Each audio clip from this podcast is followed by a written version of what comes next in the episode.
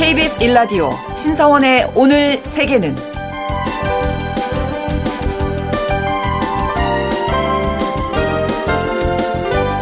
안녕하십니까. 아나운서 신성원입니다.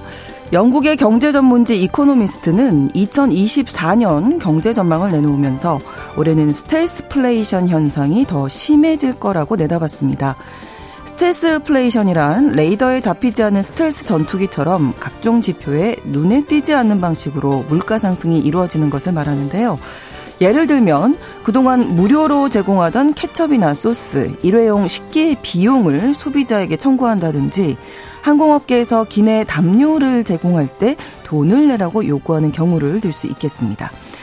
stealthflation 외에도 shrinkflation, skimpflation 등으로 상품 가격은 그대로인데 양을 줄이고 품질을 낮추는 현상도 계속될 전망인데요. 고물가 시대에 지갑이 얇아진 상황에서 각종 이 flation의 노림수에 당하지 않으려면 그 어느 때보다 현명하고 꼼꼼한 소비자가 돼야 할 것 같습니다. 오늘 아침 전해진 국제사회 뉴스는 잠시 후 헤드라인 뉴스로 정리해드리고요. 통신원 취재 수첩에서는 다시 시작된 연금개혁 시위 관련 소식 등 프랑스 소식 전해드리겠습니다. 그리고 글로벌 이슈에서는 올해 대통령 선거를 앞두고 있는 베네수엘라의 정치 상황 살펴보겠습니다. 2월 5일 월요일 KBS 일라디오 신성원의 오늘 세계는 시작합니다.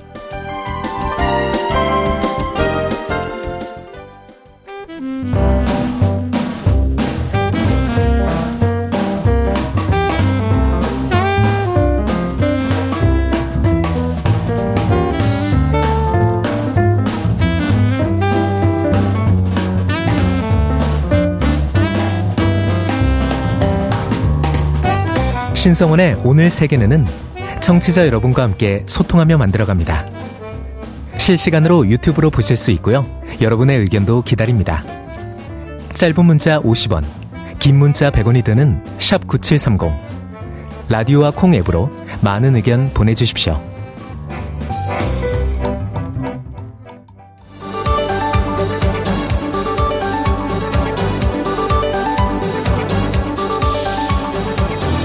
오늘 세계는 헤드라인 뉴스. 현재 시각으로 4일 치러진 엘살바도르 대통령 선거 투표가 우리 시간으로 몇 시간 전에 끝났습니다.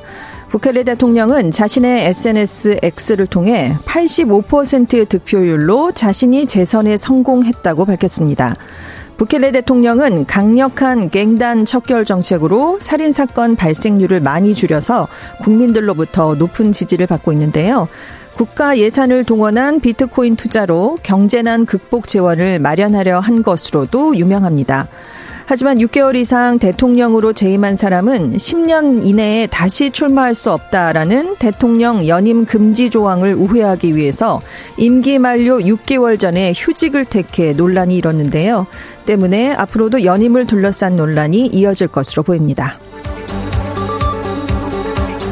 미국 로스앤젤레스와 샌프란시스코 등 캘리포니아 중남부 지역에 강한 폭풍우가 덮쳐 대규모 정전 등의 피해가 발생했습니다. 4일 오전 샌프란시스코 베이 지역에서는 관측 지점별로 최대 시속 98에서 142km의 강풍이 불었는데요. 강풍으로 나무와 전신주들이 쓰러져 캘리포니아주의 약 20만 가구의 전기가 끊긴 상태입니다. 태평양에서 형성된 강력한 폭풍 시스템과 대기의 강 현상이 앞으로 며칠간 위험한 폭우와 폭설, 강풍, 높은 파도를 일으킬 것으로 관측됐는데요.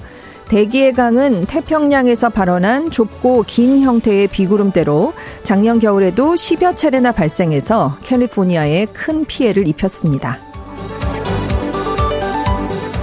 칠레에서 발생한 대형 산불로 4일까지 60명 이상이 사망하고 200명 정도가 실종됐습니다.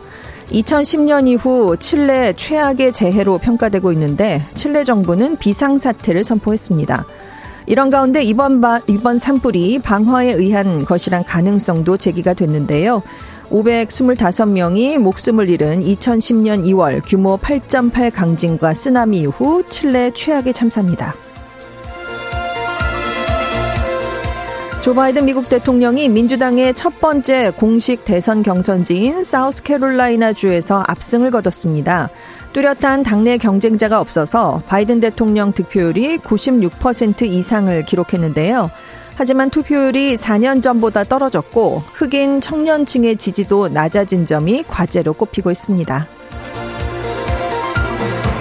미국 공화당의 유력한 대선 주자인 도널드 트럼프 전 미국 대통령이 부통령 후보로 흑인인 팀 스콧 상원 의원과 여성인 크리스티 놈 사우스다코타 주지사를 언급했습니다. 하지만 아직은 후보를 결정하지 않았다면서 공화당 내부에는 너무나 훌륭한 사람이 많아서 당분간은 정해지지 않을 것이라고 밝혔습니다. 일론 머스크 테슬라 CEO가 전 현직 이사들과 함께 파티를 즐기면서 마약을 복용했고 마치 왕처럼 행세하면서 마약 복용을 압박하는 듯한 분위기를 조성했다는 폭로가 나왔습니다. 월스트리트 저널이 이 마약 복용 현장에 있었거나 관련 상황을 잘 안다는 여러 소식통의 언급을 인용해 보도했는데요. 머스크의 회사인 테슬라, 스페이스X 등의 전 현직 이사진은 머스크가 유도하는 분위기에 따라서 그와 함께 마약을 복용해야 할 것 같이 느꼈다고 주장했습니다. 월스트리트저널은 지난달에도 머스크의 마약 복용 의혹을 보도했는데 당시 머스크 CEO는 검사에서 약물이나 알코올은 미량도 검출되지 않았다라는 말로 의혹을 전면 부인했었습니다. KBS 일라디오 신성원의 오늘 세계는 오늘의 헤드라인 뉴스로 시작했습니다. 오늘 전주현 웨싱 캐스터가 수고해 주셨고요. 오늘의 키워드도 함께 알아볼 텐데 먼저 첫 번째 키워드가 이긴 듯 이긴 거 아닌 이긴 것 같은 선거. 네. 예, 노래를 인용해서 이기긴 했는데 예, 뭔가 좀 찜찜합니다. 음, 예, 그렇습니다. 바이든 대통령이 3일 사우스캐롤라이나 주에서 치러진 경선에서요. 네. 96.2%의 득표율을 기록하면서 압도적이네요. 네, 그렇습니다. 나머지 후보가 이제 진보 성향의 작가 메리앤 윌리엄슨, 딘 필립스 민주당 하원 의원이 있었는데요. 네. 두 사람이 각각 2.1%, 1.7%를 얻는데 그쳤습니다. 아. 사실 바이든 대통령이 지난번 대선에서 초반에 경선이 치러졌던 아이오와 뉴햄프셔주에서 고전을 했었거든요. 네. 왜냐하면 두 곳 다 백인이 90% 이상의 비율이었기 때문입니다. 그러다가 세 번째 치러진 사우스캐롤라이나주에서 흑인들의 비율이 26%로 높았기 때문에 여기에서 승리하면서 역전의 발판을 마련했던 적이 있습니다. 네. 그래서 올해 대선에서는 공식적인 첫 번째 경선지를 유권자들의 인종 이 고르게 분포된 곳으로 바꾼다라면서 사우스캐롤라이나 주로 옮겼었던 거거든요. 아. 네, 네. 근데 사실 본선에 가면 이곳은 공화당이 우세한 지역입니다. 그래서 민주당이 이길 가능성이 굉장히 낮은데요. 그래도 바이든 대통령이 공을 많이 들인 건 흑인의 비율이 높기 때문이에요. 그러니까 흑인 유권자들을 잡을 수 있을지 없을지 그걸 좀 판단을 해보겠다라는 거였는데요. 네. 일단 정말 압승을 거두긴 했습니다. 그러네요. 그리고 이제 96%면 그렇습니다. 하지만 전체 투표자 수가 13만 명에 불과했어요. 이게 4년 전보다 25% 수준으로 오. 뚝 떨어졌습니다. 네, 네. 흑인들이 또 대거 지지를 하긴 했어요. 그런데 청년층만 좁혀서 봤을 때는 예전보다는 비율이 많이 떨어졌습니다. 음. 그러니까 마냥 승리했다고 지금 좋아하고 있을 만한 상황은 아니게 된 거예요. 그러네요. 그래서 AFP 통신은 트럼프든 바이든이든 유권자가 양극화된 상황에서 본선에서 이기려면 핵심 지지자들을 결집하 는 게 중요하다라고 지적을 했는데요. 네. 지금 바이든 대통령은 이렇게 팽팽한 구도에서 전통적 지지층인 흑인층이 조금이라도 이탈하면 굉장히 불리해지게 됩니다. 그래서 네. 음. 앞으로 지금 안아야 될 과제가 좀 많이 커졌습니다. 그렇습니다. 네. 이기긴 했지만 좀 앞으로 더 그렇죠. 지켜봐야 될 네, 그렇습니다. 결과인 것 같습니다.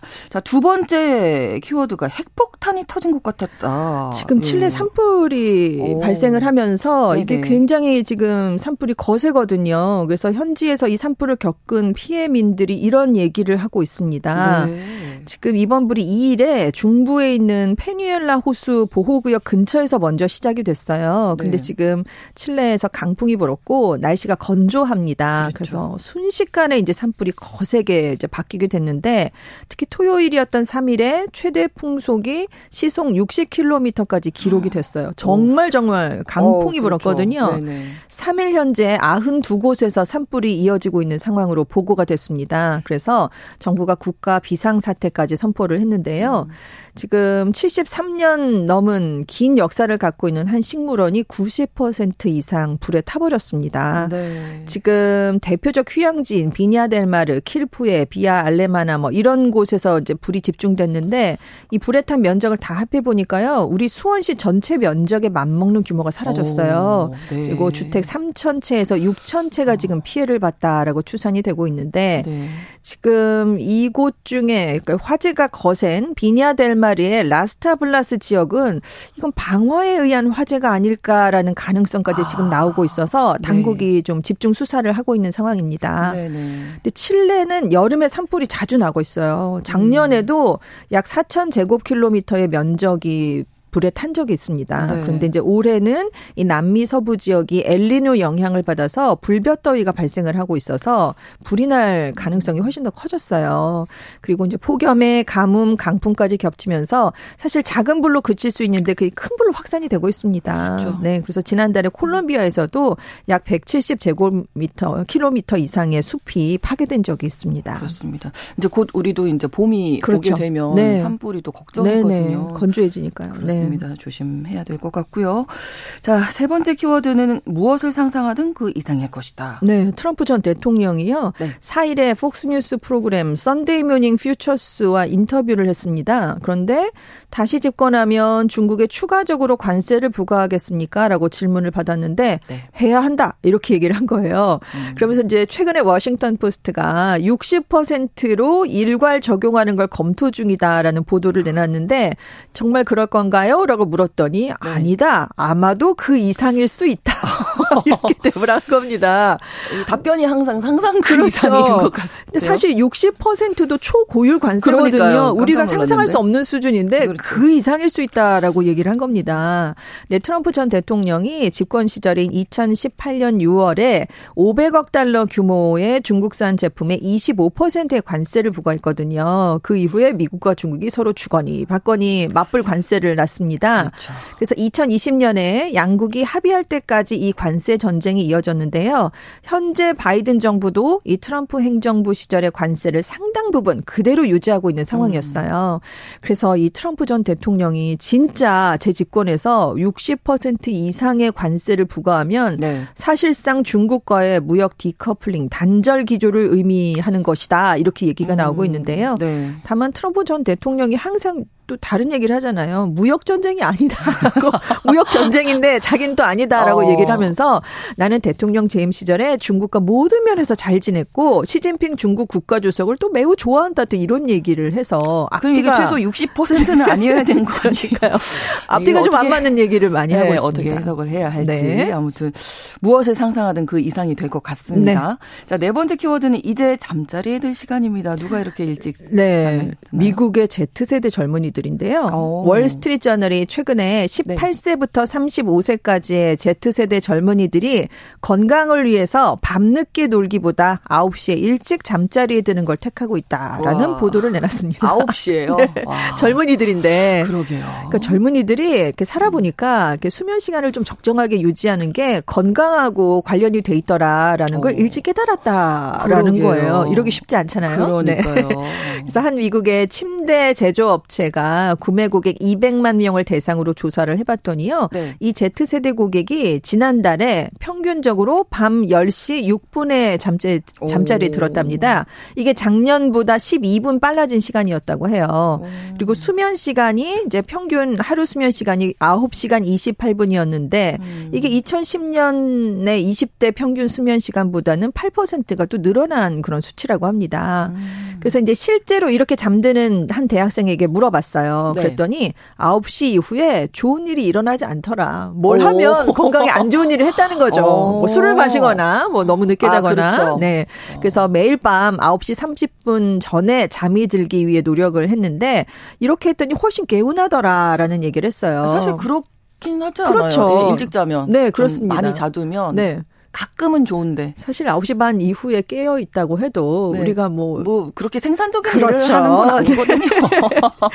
그리고 이제 한 어. 25세 여성도 작년 네. 11월부터 밤 9시에 잠드는 그런 습관을 가지게 됐는데, 음. 그러니까 스트레스랑 불안감이 굉장히 낮아졌대요. 그래서 오. 이렇게 젊은 층이 늦게 저녁 식사를 하는 약속을 또 잡질 않게 되고 있거든요. 아니면 예, 이렇게는 잠들 수가 없잖아요. 늦게까지 네네네네. 저녁을 먹으면. 그러니까 그 관련 산업이 또 영향을 받고 있어요. 그래서 아. 식당 예약 건수가 오후 4시에서 6시 때 차지하던 비중이 31%로 2017년보다 비교했을 때 그때는 19%였으니까 훨씬 더 높아졌습니다. 어, 저녁을 일찍 먹고. 네. 4시부터 오. 6시 때에 당겨 먹고 네. 반면에 오후 6시부터 자정 사이에 있던 예약률은 굉장히 낮아졌다고 해요. 그래서 음. 아예 한 술집이 낮에 식사하려는 사람들을 위해서 낮에 공연을 아예 그 땡겨서 하고 있다고 합니다. 네. 그리고 이제 새해 맞이 카운트다운 행사를 작년에 오후 8시에 연 술집이 있대요. 근데 대기자만 200명이었다고 합니다. 음. 그래서 전문가들은 예전보다 사람들이 수면에 대해서 조금 과민해진 것 같긴 하다. 음. 새벽 3시 전에 일어나야 하지 않는 한 일찍 잠자리에 드는 게 뭐 그렇게 큰 이점은 없는데 네. 다만 일정하게 취침 시간을 유지하는 거, 그렇죠. 네, 수면 시간을 일정하게 유지하는 건 어. 굉장히 좋다라는 그런 권고를 내놨습니다. 네, 무엇보다 이제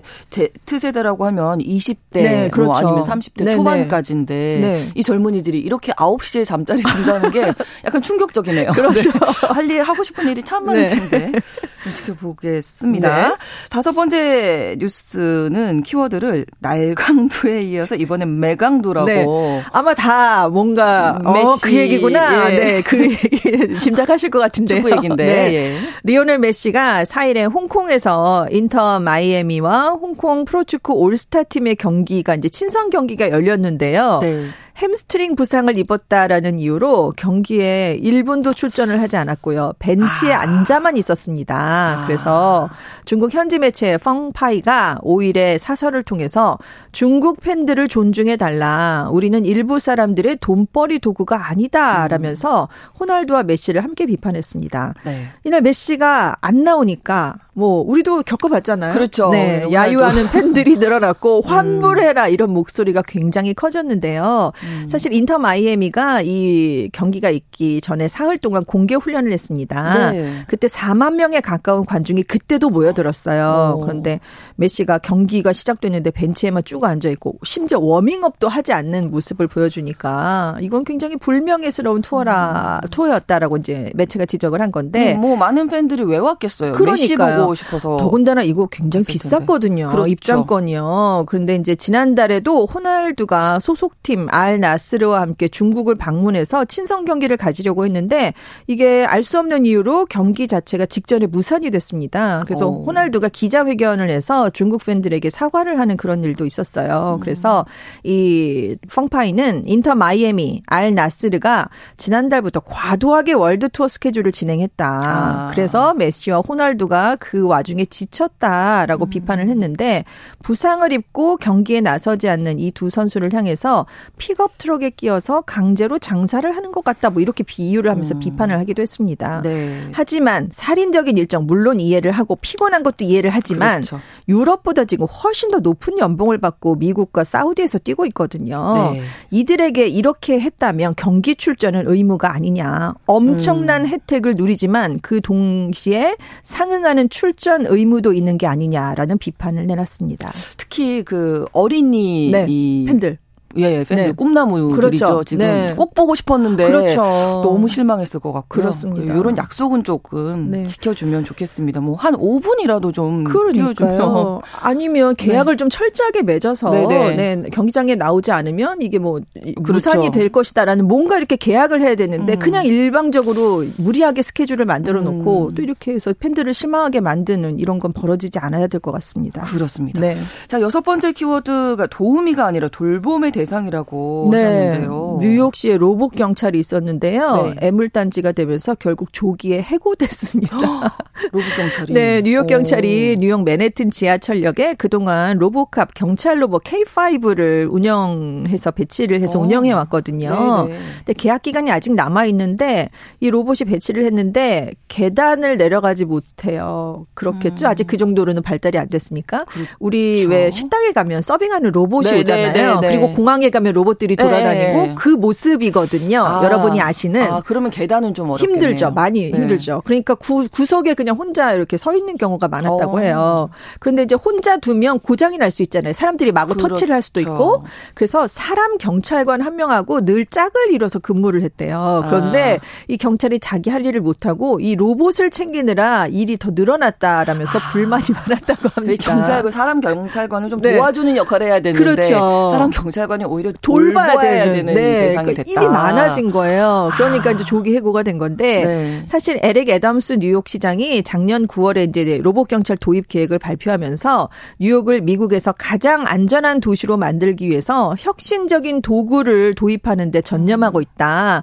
그 대표적인 게 로봇 경찰 K5다라고 발표를 했었는데 네. 이게 실제 운용을 해보니까 성과가 없었던 겁니다. 음. 그래서 사실 이제 이게 타임스 스퀘어 역에서 잘 운용이 됐으면 뉴욕시 전역으로 사업을 확대하려고 했거든요. 네, 근데 네. 이게 결국 기대에 못 미치면서 운영한 지 4개월 만에 계획을 접게 됐습니다. 음. 그래서 이게 어느 정도의 그 그 성, 성능이 있었냐면 최고 속도가 사람의 보행 속도랑 비슷한 시속 어, 4.8km로 운영이 됐고 네. 그리고 별도로 조종하지 않아도 긴급 상황이나 범죄가 발생하면 영상을 네. 자동 녹화도 하고 신고도 가능하게 하고 사실 기대를 모을 오, 만한 장점은 그러네요. 충분히 있었거든요. 네, 네. 어, 그래서 처음에는 사, 네, 그래서 네. 사람들이 굉장히 좋아했대요. 셀카도 굉장히 많이 찍고. 어.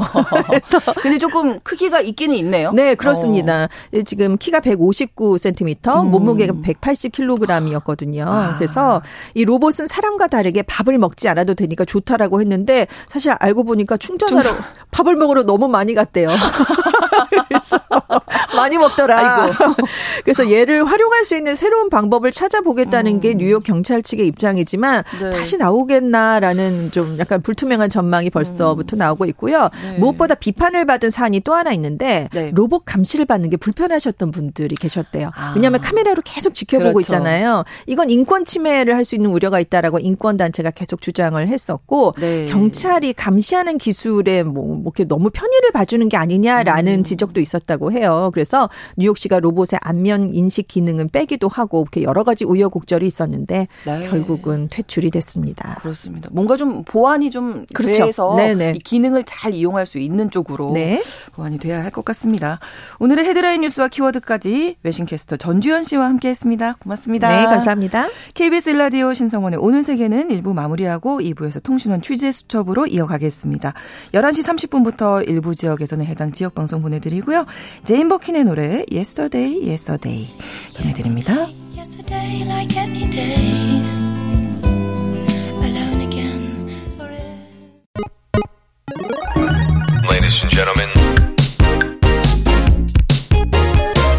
국제사회의 다양한 뉴스를 한눈에 KBS 1라디오 신송원의 오늘 세계는 세계를 바로 보는 최소한의 투자입니다.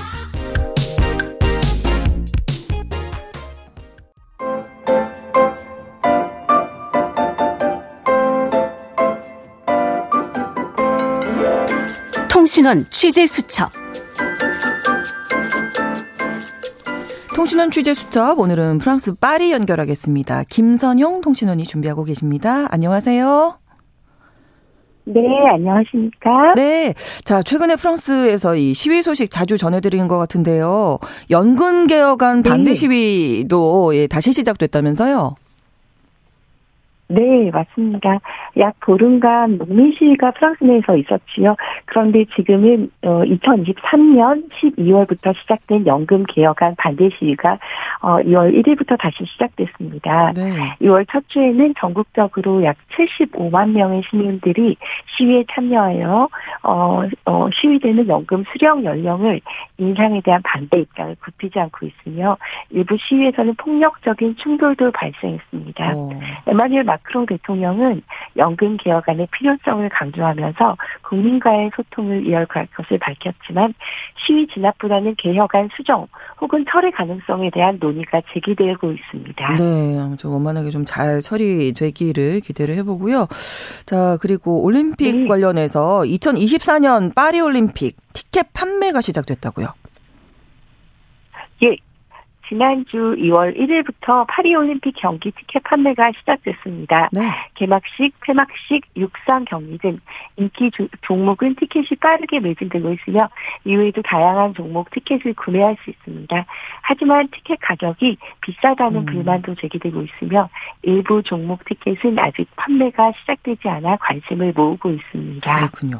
자 그리고 앞서서 칠레 뭐 소식도 전해드렸습니다만 건조한 날씨 때문에 뭐 최악의 산불이 발생했다. 이런 소식 전해드렸거든요. 프랑스도 지금 네. 극심한 가뭄이 지속되면서 물 부족 우려하는 목소리가 있다고요. 네. 프랑스는 2023년 여름부터 극심한 가뭄을 겪고 있으며 음. 2024년 2월 현재도 가뭄은 지속되고 있습니다. 이로 인해 전국적으로 물 부족 우려가 커지고 있으며 일부 지역에서는 물 사용 제한 조치가 시행되고 있습니다. 정부는 가뭄 피해를 줄이기 위한 노력을 지속하고 있지만 장기적인 가뭄 대비 방안 마련이 필요하다는 지적도 나오고 있습니다. 네. 이뿐만 아니라 2월 초에는 이상 고온 현상도 보였는데요. 약 10도에서 20도대에 가까운 온도로 상승했던 아이들도 있어 포근하지만 환경에 대한 걱정의 음. 목소리들이 있었습니다. 그렇습니다. 이런 상황에서 에너지 가격은 또 계속 오르고 있잖아요. 정부가 지원을 확대한다 이런 네. 얘기도 있다고요. 네.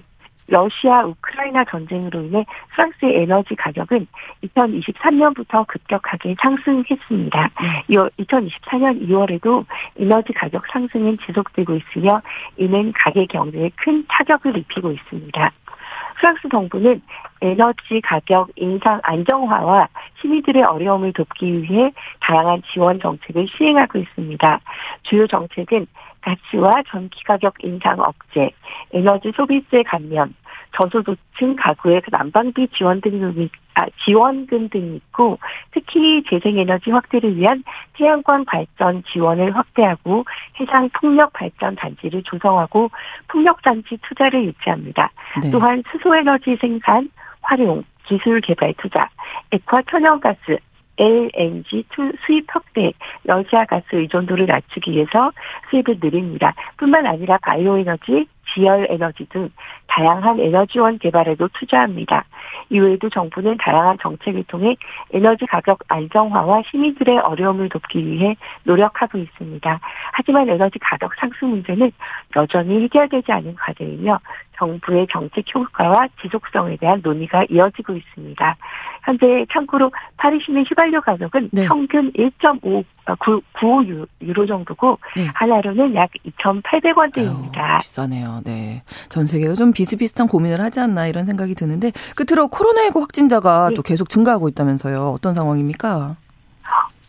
예. 프랑스는 2023년 12월부터 코로나19 확진자가 다시 증가하기 시작했습니다. 네. 어, 지금 2월에도 확진자 증가세는 유지되고 있으며 이는 의료 시스템에 부담을 주고 있습니다. 정부는 백신 접종 및 마스크 착용 권고 등 방역, 방역 조치를 지속하고 있지만 확진자 증가세를 억제하기 위한 추가적인 방역 조치 필요성에 대한 논의가 이어지고 있습니다. 네, 뭐 독감, 코로나 한국에서도 많이 유행하고 있습니다. 건강 조심하세요. 오늘 소식 감사합니다. 감사합니다. 네, 프랑스 네. 파리에서 김선영 통신원이었습니다.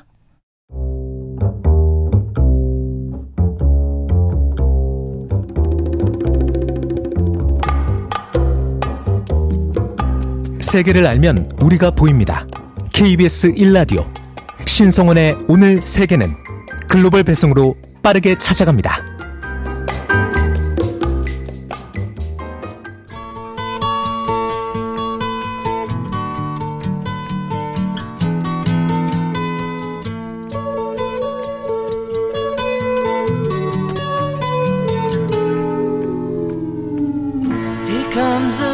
대통령 선거를 앞둔 베네수엘라에서는 야권 지도자의 출마 자격을 박탈하고 후폭풍이 거세게 일고 있습니다. 미국은 공정선거를 대가로 풀었던 제재를 다시 복원하는 등 압박을 가하고 나섰는데요. 자, 오늘 글로벌 이슈 3선을 노리고 있는 마두로 대통령과 야권 통합 대선 후보 마차도를 중심으로 이 베네수엘라의 정치 상황 자세히 살펴보겠습니다. 오해리 국제 전문 기자와 함께하겠습니다. 어서 오세요. 네, 안녕하세요. 자, 일단 뭐 베네수엘라 하면은 뭐 차베스 또 네. 떠오르고 정치적으로는 네. 뭐 미인이 많은 나라 맞아요. 이런 생각도 드는데 어떤 나라인지 먼저 좀 음. 살펴볼까요? 네, 베네수엘라는 남미대로 북쪽에 있는 국가입니다. 네. 수도는 카라카스고요. 네. 동쪽으로는 가이아나가 있고 남쪽으로 브라질, 또 서쪽으로 콜롬비아하고 국경을 접한 나라입니다. 네. 16세기에 스페인 식민지가 됐습니다. 그리고 1811년에 남미 대륙 국가 중에서는 가장 먼저 독립을 오. 어. 쟁취해서 200년이 넘는 아주 긴 공화국의 역사를 가지고 있, 습니다 네. 그 베네수엘라 하면은 뭐 미인도 얘기하셨고 타베스도 네. 얘기하셨는데 사실은 네. 빼놓을 수 없는 게 엄청난 규모의 석유 매장량입니다. 아. 원유 매장량입니다. 네. 원유 매장량이 음. 세계 1위예요. 그렇군요. 그 미 에너지 정보청에 따르면은 그 원유 채굴 가능한 그 보유량이 네. 약 3천억 배럴 규모라고 하는데 아. 이게 전 세계에 묻혀 있는 원유 매장량의 5분의 1이나 된다고 합니다. 아. 사우디아라비아보다 많습니다. 어, 그건 몰랐네요. 네. 1920년대 20세기 초반에 아. 막 이제 자동차가 막 확산되고 이러면서 이제 석유 경제가 본격화될 때 이미 베네수엘라에서는 네. 그 원유가 채굴되기 시작했습니다. 음. 물론 이제 미국의 메이저 회사들이 많이 들어가 가지고 이걸 개발하고 또 채굴권도 갖고 이랬는데요. 20 1920년대 이미 초반에는 어전 세계에서 원유 이, 매, 이 저기 채골 국가로는 세계 5위였고요. 아. 2차 세계 대전 당시에는 전쟁 한참 전쟁 중이었을 때는 미국의 아주 중요한 원유 공급처였다고 그렇겠네요. 해요. 네네. 1960년대 뭐 오펙이 이제 출범을 했는데 그때 음. 예, 창단 멤버로 아, 가입을 했다고 하니까 굉장히 음. 이 원유가 이 나라 경제는 굉장히 중요한 중요하네요. 위치를 네. 차지하고 있습니다. 네. 그래서 한때는 이제 물값보다 석유값이 더싼 나라 또는 이게 원유 어. 위에 이렇게 떠 있는 나라 이런 어. 얘기도 있었어요. 근데 네. 문제는 뭐 부정부패가 아주 심했고 또 음. 극심한 정치 혼란도 있고 또 흔히 많이 우리나라에서 지적되는 포퓰리즘 정책 또 게다가 여기에다가 미국의 아주 엄격한 제재 경제 제재 이런 걸로 해서 경제가 매우 어려워지면서 지금은 돈이 없어서 채굴을 못할 정도로 그, 어, 그 아. 생산량이 거의 제로에 가까운 수준이라고 합니다. 많이 묻혀만 있는 상황이군요. 네, 맞습니다. 아. 에, 그 우리나라 교민들도 그꽤 많이 살고 있는데 네. 약뭐 많지는 않지만 한 400여 명 정도가 음. 된다고 하는데 대부분 건설업과 의료업 어. 종사를 하고 있다고 해요. 우리나라하고의 교육 구면은 뭐 많지는 않습니다. 네. 어. 지난해에 약 3천만 달러 정도니까 우리 돈으로 약 40억 원 정도쯤 되니까 많지는 않죠. 10년 전이 2013년에는 4억 달러가 훨씬 넘어가지고 네. 그래도 좀꽤 규모가 됐는데 그 이후 이제 베네수엘라 경제가 나, 음. 나빠지면서 교육 규모가 확 줄어서 그 당시하고 비교하면 한 10분의 1 정도로 줄었죠. 그렇군요. 경제뿐만 아니라 정치 상황도 지금 좋지 않아서 사실 쿠데타도 여러 번 겪었잖아요. 예, 그렇습니다. 쿠데타를 여러 번 겪었습니다. 1999년에 네. 군인 출신이 우고 차베스가 대통령에 당선돼서 음. 어 2013년에 암으로 사망할 때까지 14년 동안 재임했습니다. 그 이후에는 그 당시 부통령이었던 니콜라스 마두로가 뒤를 이어서 네. 현재까지 대통령으로 있어요. 근데 2018년에 그 마두로 재선을 노린 대선이 치러졌는데 네. 당시에 굉장히 부정선거 의혹이 컸습니다. 어. 그래서 이제 정치 혼란이 굉장히 극심하게 벌어졌고 네. 지난해 말까지 무려 4년 동안 대통령이 두 명이 동시에 재임하는 아주 정치적으로 이례적인 상황이 벌어졌었죠. 대통령이 어떻게 두 명이 가능할까요? 맞아요. 근데 그 발단은 제가 말씀드린 2018년 그 대선을 예, 둘러싼 예, 예, 그 논란이었어요. 아. 이제 이게 어 여론이 들끓자 네. 당시에 국회의장이고 또 야권 지도자였던 사람이 후한 과이도라고 있는 사람이 있었습니다. 네. 이 사람이 이제 당시에 이 반정부 여론을 뒤에 업고 어 그러면 내가 임시 대통령을 하겠다고 나서면서 아, 본인이 본인 임으로 네, 두 명이 됐습니다. 근데 이 아. 체제가 꽤 길게 오가, 오, 유지됐던 이유는 미국 등 이제 서방의 지원이 있었습니다. 아. 미국이 이제 이 마두로 정권 차베스 때부터 이어져 온 이 마두로 정권을 내보내기 위해서 네. 한 60여 개국이 이 후한 과이도 정부를 인정해 줬거든요. 아, 그러면서 이제 충돌이 계속이 됐고 음. 어 심지어 이 과이도는 마두로를 확실히 내쫓겠다라고 해서 어 군부 자신을 지지하는 군부와 손을 잡고 어 소규모의 쿠데타도 일으켰어요. 아. 근데 이 베네수엘라는 약간 아이러니한 게 보통 쿠데타는 이제 민주 체제를 탈취하려고 하는 군부 세력 들이나 아니면 독재의 그렇죠. 성향을 가진 사람들이 하잖아요. 네네네. 근데 이 베네수엘라는 좀 아이러니하게도 민주주의를 내세우는 야권 지도자들이 네. 또 가끔 이렇게 군부와 오. 손을 잡고 쿠데타를 일으킨 적이 있습니다. 그렇군요. 근데 이 쿠데타는 성공은 하지 못했고요. 음. 야권이 뭐 사실상 그때 이후로는 힘을 좀 급격하게 잃게 됐고 했고 네. 어 2022년 말에 여대 야소 의회가 그 결국에는 임시정부 체제를 이제 해체하겠다라고 하는 아. 해산안을 가결하면서 과이도는 이제 물러나게 됐습니다. 올해 초에 물러났고 그렇군요. 어, 아 지난해 초에 지난해 물러나 2023년에 예, 2023년 네. 4월쯤에로 제가 기억을 하는데 미국으로 사실상 망명을 했습니다. 음. 그래서 현재까지 아마 플로리다에서 거주하고 있는 걸로 알려져 있습니다. 네. 그러다가 이제 올해 대통령 선거가 치러지잖아요. 예. 이 부분에서도 지금 논란이 많다면서요? 예, 그렇습니다. 대선일은 아직 정확하게 정해지지는 않았는데 네. 내년 1월 10일 에는 새 정부가 출범해야 되기 때문에 올해 하반기에는 치러질 음. 것으로 보입니다. 네. 마두로가 삼선을 노리고 있고 있고 어 현재는 성공할 가능성이 커 보여요. 뭐 약간 러시아 선거랑 좀 비슷한 분위기죠. 음, 네. 대통령 임기는 현재 6년인데 중임 제한이 철폐됐기 때문에 계속 이제 뭐 계속 선거에서 승리할 수 있으면 계속 중임을 할 수 있습니다. 어. 가장 지금 큰 논란은 야당 통합 대선 후보인 그 마리아 쿠리나 마차도라 마차도라고 하는 후보, 사람이 있는데 네. 이걸 출마를 지금 금지 처분을 당했습니다. 네. 그 지난해 6월이었는데 베네수엘라 감사원이 이 네. 마차도 당시인데 그때는 예비 후보였어요. 이 예비 후보가 과이도의 그 임시 정부 체제에서 손을 잡고 뭐 여러 가지 부정부패를 했다라고 음. 하면서 이 사람을 15년 동안 공직에 지출할 수 없다라고 하는 처분을 아, 내렸거든요. 네네. 근데 최근 들어서 대법원이 이 감사원의 결정이 합법적이다라고 다시 재확인을 해주면서 결국에는 마차도가 지금 야권 통합 후보로 출마할 수 있는 길은 막힌 상태이죠. 마차도가 어떤 인물인지 궁금합니다. 예, 여성이에요. 네. 1967년생이니까 만 56살입니다. 어, 저명한 철강 사업 자인 아버지하고 심리학자인 어머니 사이에서 태어났고 어 미국에서 예, 어, 예일 대학에서 유학한 경험도 있습니다. 젊은 시절부터 사회 봉사 활동을 많이 해 가지고 어뭐 사회 사업 분야에서 꽤 이제 이름을 날리다가 결국에는 이제 정계에 진출해서 국회의원이 됐습니다. 네. 2012년에도 대선 출마를 하려다가 이제 그 불발된 적이 있고 어 2014년과 2017년에 마두로에 반대하는 시위를 앞장서서 이끌어 가지고 국내 내 에서 굉장히 주목만 받는 정치인이 됐습니다. 어 그래서 일각에는 이 여성을 철의 여인이라고도 어. 부르는데 네. 뭐 아버지가 철강 사업자였기 때문에 이런 개인적인 인연도 있겠지만 워낙 그 당시 시위에서 아주 강인한 의지로 그 시위를 이끌었기 때문에 또 이런 별명도 붙게 된 것 같습니다. 네. 자, 그러면 감사원에서의 출마 금지 결정이 지난해 6월에 내려졌는데 네.